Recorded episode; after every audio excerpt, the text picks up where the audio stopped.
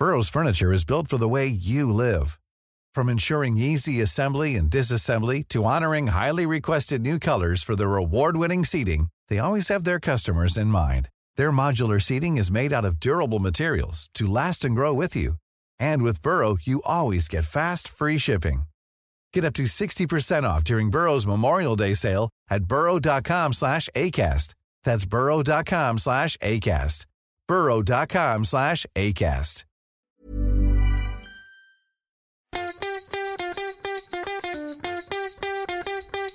From Barangaroo Studios, the AusBiz COB is the key stuff you need to know about the day in business and finance. Welcome to the COB. It is Tuesday, the 7th of July. I'm Nadine Blayney. Hey, Scotty, it's great to be here with you. We cannot get past the news that was coming from Victoria today. I mean, it was already bad with 190 cases of coronavirus, new cases confirmed, but uh, you know, the need to, to lock down the state for six weeks yet again, this is not what we wanted to have happen. Yeah, six week shocker. Uh, and I, I believe the markets are completely shocked at the length that that was. Um, I think a lot of people were expecting, oh, maybe it'll be like for two weeks or maybe even a month. Uh, but six weeks uh, is obviously going to go and try and really suppress this virus. But the economic fallout from such a scenario is obviously pretty deeply concerning. Now we wait to see. Hopefully, uh, we don't see any more cases in the rest of the, the rest of the nation, and we can get on with our lives and hopefully go and start rebuilding the economy. But uh, obviously, uh, some pretty unexpected news there in terms of the length of shutdown that we're looking at. And we did see that reflected in the share price of some of those travel related stocks. So Qantas was off by pretty close to 3.7%, Webjet as well, Flight Centre all getting hit, which was to be expected. The Chi-X 200 was off by about two tenths of 1%, but by the end of the day, the S&P ASX 200 was relatively flat, still above that 6,000 level. Uh, it wasn't such a positive day around the region either. I mean, Shanghai Composite looks like it'll be finishing up by more than 1%, but elsewhere around the region, some, some selling happening. Yeah, obviously had a very big day yesterday, uh, but I suspect the fact that uh, you mentioned the Shanghai Composite is having such a good day, that uh, potentially that may explain why other parts of the region are not necessarily having a stronger day uh, today, uh, purely because it's a, it's a capital-driven uh, no investment market. Chinese stocks are certainly looking like they're going to have a bit of a gusto behind them.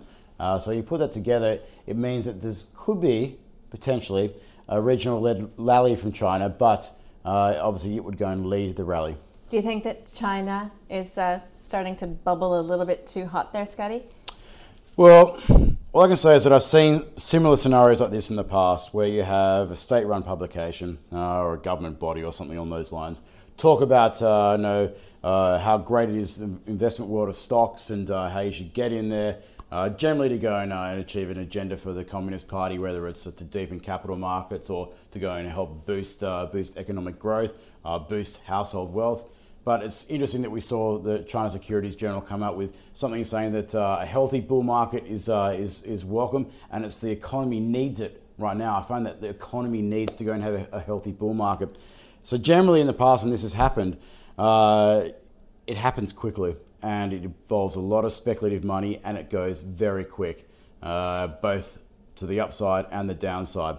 So I suspect that we might go and see some impetus here coming from Chinese equities that may, given what we've seen has driven markets broadly around the world this year, liquidity uh, could actually go and see you know, another leg higher for, uh, for asset classes. I, ca- I can't imagine actually saying that uh, only a week or so ago, but it doesn't take much to go and inspire moves higher for stocks these days. So that's uh, China. Um, we can't look past the RBA uh, rates decision today. Yes, it's a little bit lackluster because we continually, uh, you know, have interest rates on hold.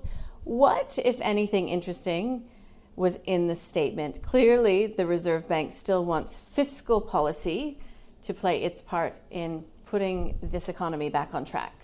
Uh, to borrow a line or paraphrase a little bit, the biggest, uh, the biggest fear is uncertainty itself, and uh, I suspect that the RBA, in light of this news about Victoria, will be concerned that this renewed wave of uncertainty might go and get people to become even more risk averse. Now, if that happens, obviously will have implications for the broader economy.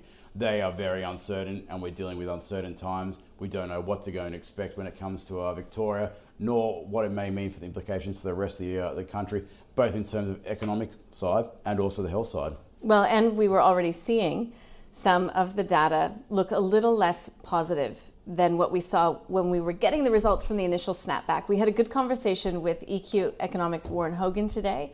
He was pointing to some of that high frequency data, the payroll data that we've discussed a lot, but also restaurant bookings in Melbourne, you know, and this was before the lockdown was announced.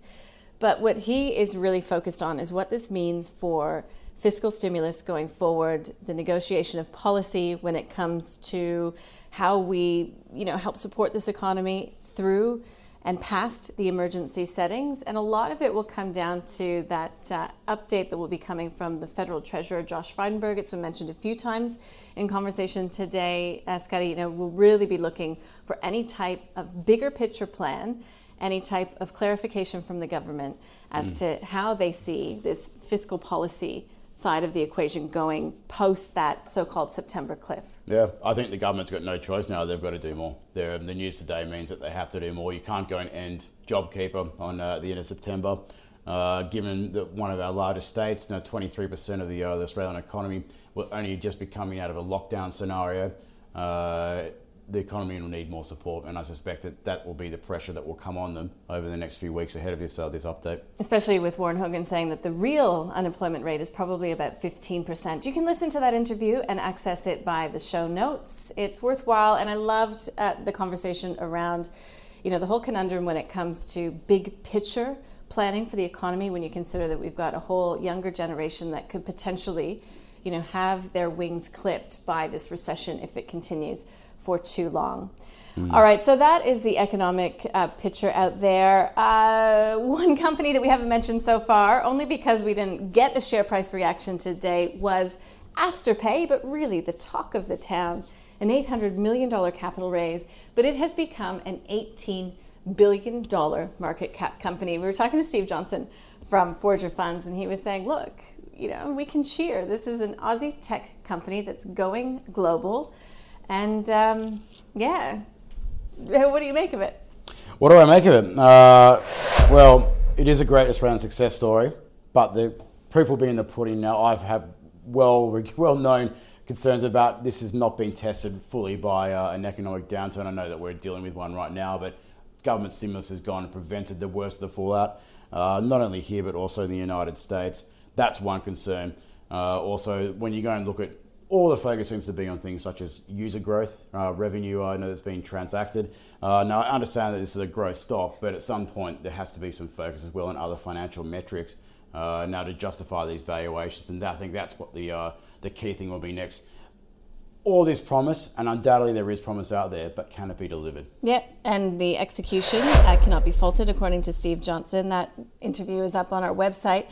Um, and we also spoke with PM at Leyland Private Asset Management, Tom Madden, about this. And yeah, you know, the founders selling down $250 million worth of stock, about 10% of their overall holding, has raised some eyebrows. Uh, shareholders rarely like it when founders start selling off. But, you know, again, it's just, it's a watching brief with Afterpay, but it certainly does inject a lot of excitement into the conversation. You can watch that video with Tom Madden uh, just by the show notes.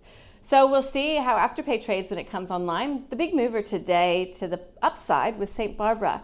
Gave a quarterly gold production report. Shares were up by close to 11%. We talked to the MD of Calidus Resources today, Scotty.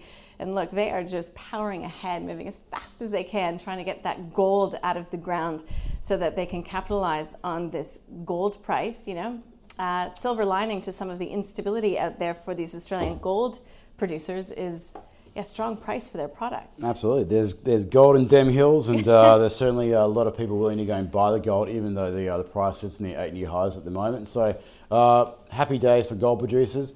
Uh, with a lot of money printing going on, we also look at things like real yields are, are still continuing to decline. The US dollar is also looking a bit uh, a bit weak at this stage. They're two things as well that generally help support gold prices. So look, the gold mining's uh, not only uh, no, small caps but large caps have benefited from uh, the, the strength in the gold price we've seen this year. Umedia, one of the worst performers, if not the worst performer, was down by about 7%. We also had our stock of the day, Nearmap. Nearmap traded lower today, had a bit of a rough ride. Um, but to find out what the prospects are for the company, we spoke with our expert guests on the call. Well, to clarify, Koshi did. But he began by asking June Bei Liu from Tribeca Investment Partners what she thinks of Nearmap.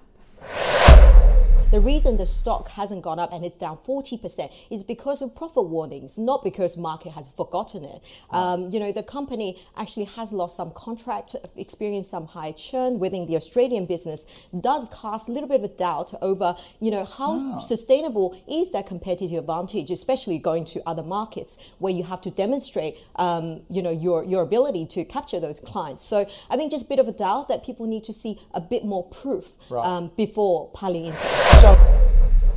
If you have a look at the underlying premise of this company, it basically provides um, aerial views of um, buildings, of streets.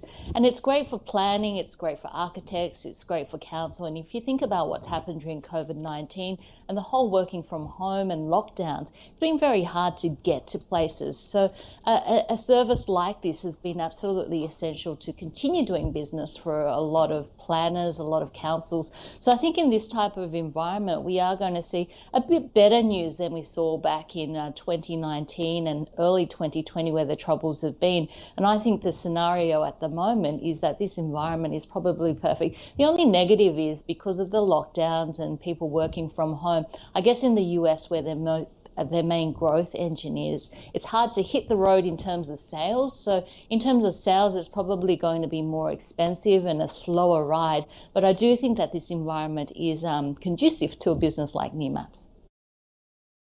So Julia Lee from Burman Invest finishing those thoughts on Nearmap, ticker code NEA. It was down by 1.2% today. Scotty and I get along quite well, but we nearly came to blows over this one. The JOLTS job openings report is out in the US tonight. He didn't even think I should mention it. I thought it was worth a mention. Used to be Janet Yellen's favorite jobs read, and that's because it tells you how many people are quitting their jobs in the US. But to your point, Scotty, I guess you don't have too many too many um, Americans quitting their jobs in this current environment. No, a lot of people looking for jobs, unfortunately, and um, I don't suspect that this release will go and cause any market movement, not only today but uh, for the foreseeable future. Because unfortunately, uh, it's all about what uh, what lies ahead, and unfortunately, we don't know because it's so uncertain. The ABS building approvals data is out tomorrow at 11:30 a.m. Look, it'll be really interesting. Not likely market moving either. No, it's uh, obviously gives some insight as to what's going on uh, at the, uh, the, the construction level. We know it's been pretty weak. Uh, we saw the uh, Australian industry groups uh, PCI come out. no, no real love going going around for the sector at the moment. Obviously, very tough times, not only for actual construction, but to go and obtain finance and the like. So, not expecting anything too spectacular there, and nor will it be for quite some time.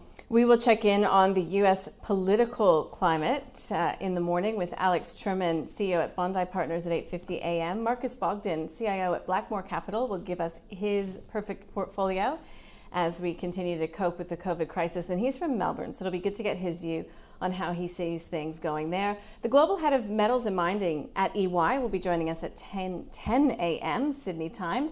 And the day goes on with a whole raft of great guests. Uh, we'll be speaking with the VP of Singapore Airlines, Jerome Thill. That'll be interesting to see how that airline is coping with COVID 19. And uh, you and I, Scotty, will wrap the day with Ben Clark from TMS Capital. He's always good for a buy, a hold, and a sell.